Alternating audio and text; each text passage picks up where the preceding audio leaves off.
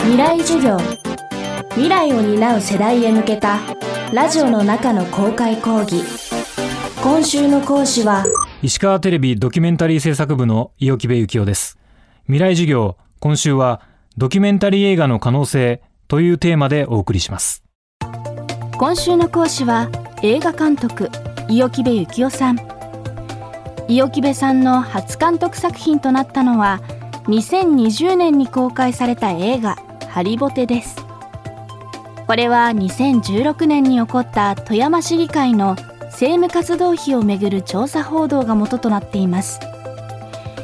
市議会議員14人がドミノ辞職に追い込まれたこの報道で伊予木部さんは日本記者クラブ賞特別賞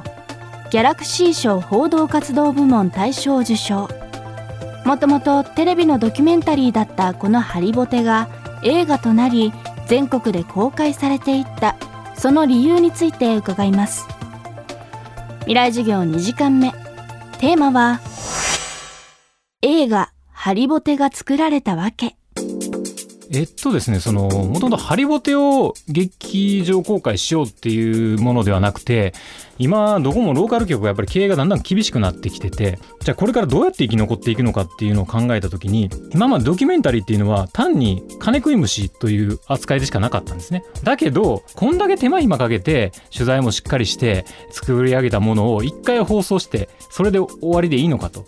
これは本来やっぱり放送局としては売り物にすべき一番の商品であるべきなのでそれを自分たちの強みにしていきたいっていうのがあって当時のチューリップテレビの社長に映画化を提案しました。それはま単に映画化するだけじゃなくていずれアジアだったり世界に向けても配信していくチャンスはあるしずっと東京ばっかりキー局ばっかり見て仕事をしててももうローカル局は立ち行かないと。ローカル独自に外を向いてアジア世界を向いて仕事をしていくっていうことも考えていかなければならないっていうのを提案してでじゃあやってみろっていうことになってチューリップテレビとして一番これまで成果が上がってたのがハリボテだったのででまずはハリボテを映画化した形ですね。ドキュメンタリー映画の全国公開よりテレビの番組の全国放送の方が実際見る人は多いと思うんですけどそのリアクションですよね。見た人お金を払って劇場で見てくれてその人たちがその真剣に感想をネットのサイトとか、まあ、直接会社に送ってくれる人もいますしあ僕の SNS に直接届けてくれる人もいますしそういった生の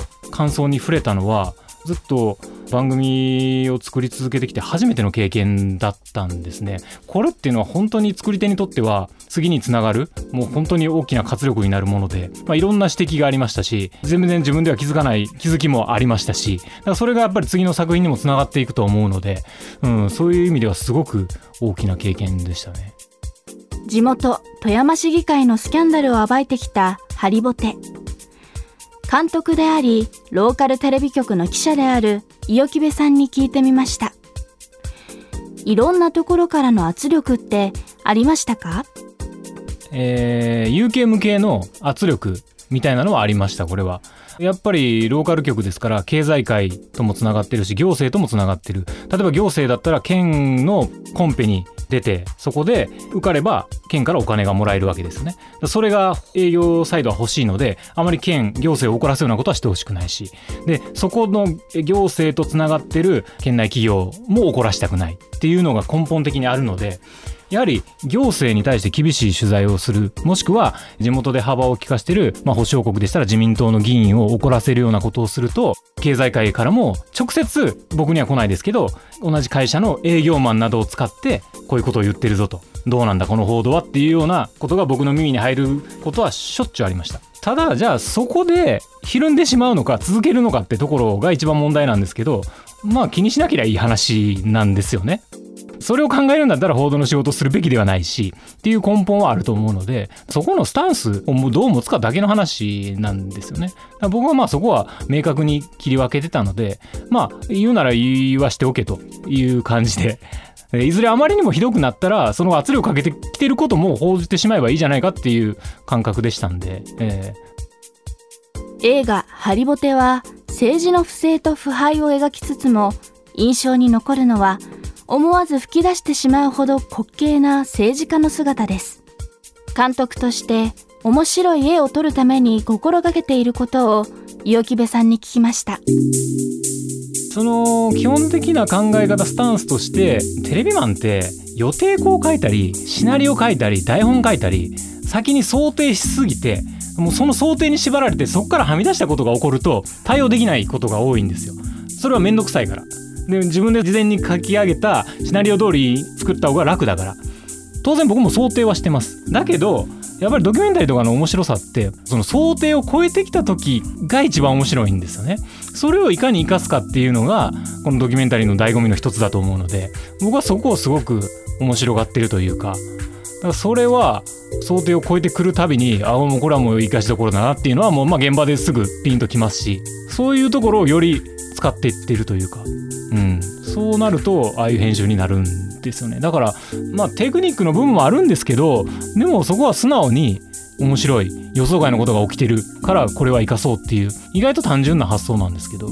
まあでもやっぱりその取材において例えばそこで今喋ってる人だけに注目するのではなくてその周囲にこそ本質が現れたりするのでいかに細部までちゃんと現場でディレクターなり監督が確認するか。でもしカメラマンが気づいてなかったらそこをきっちり押さえてもらうとかそういった部分っていうのはすごく現場において重要なのでそこの視点っていうのは大事にしてますね。ただ現場に行っていざそこで指示できることって意外と限られているのでその事前の打ち合わせいかにあの自分がこういう風にしたいっていうのをカメラマンにちゃんと伝えて自分のコンセプトを理解してもらってカメラマンに能動的に動いてもらう。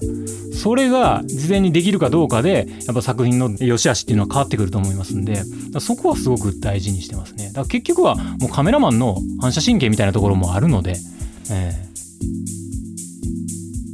未来授業今週の講師は石川テレビドキュメンタリー制作部そして映画監督の伊予木部幸雄さん。今日のテーマは映画ハリボテが作られたわけでした。明日は現在ポレポレ東中野で公開中の最新作裸の村について伺います。